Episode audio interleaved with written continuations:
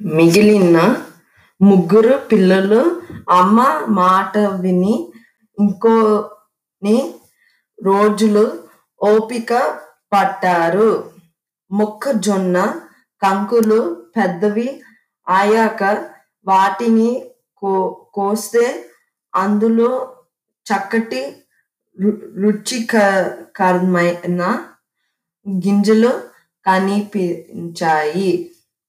అందరూ సంతోషంతో పంచుకుని తిన్నారు. చిన్న పిల్లవాడు ఓర్పు, సహనం వలన వచ్చే ఫలితం విలువని తెలుసుకున్నాడు.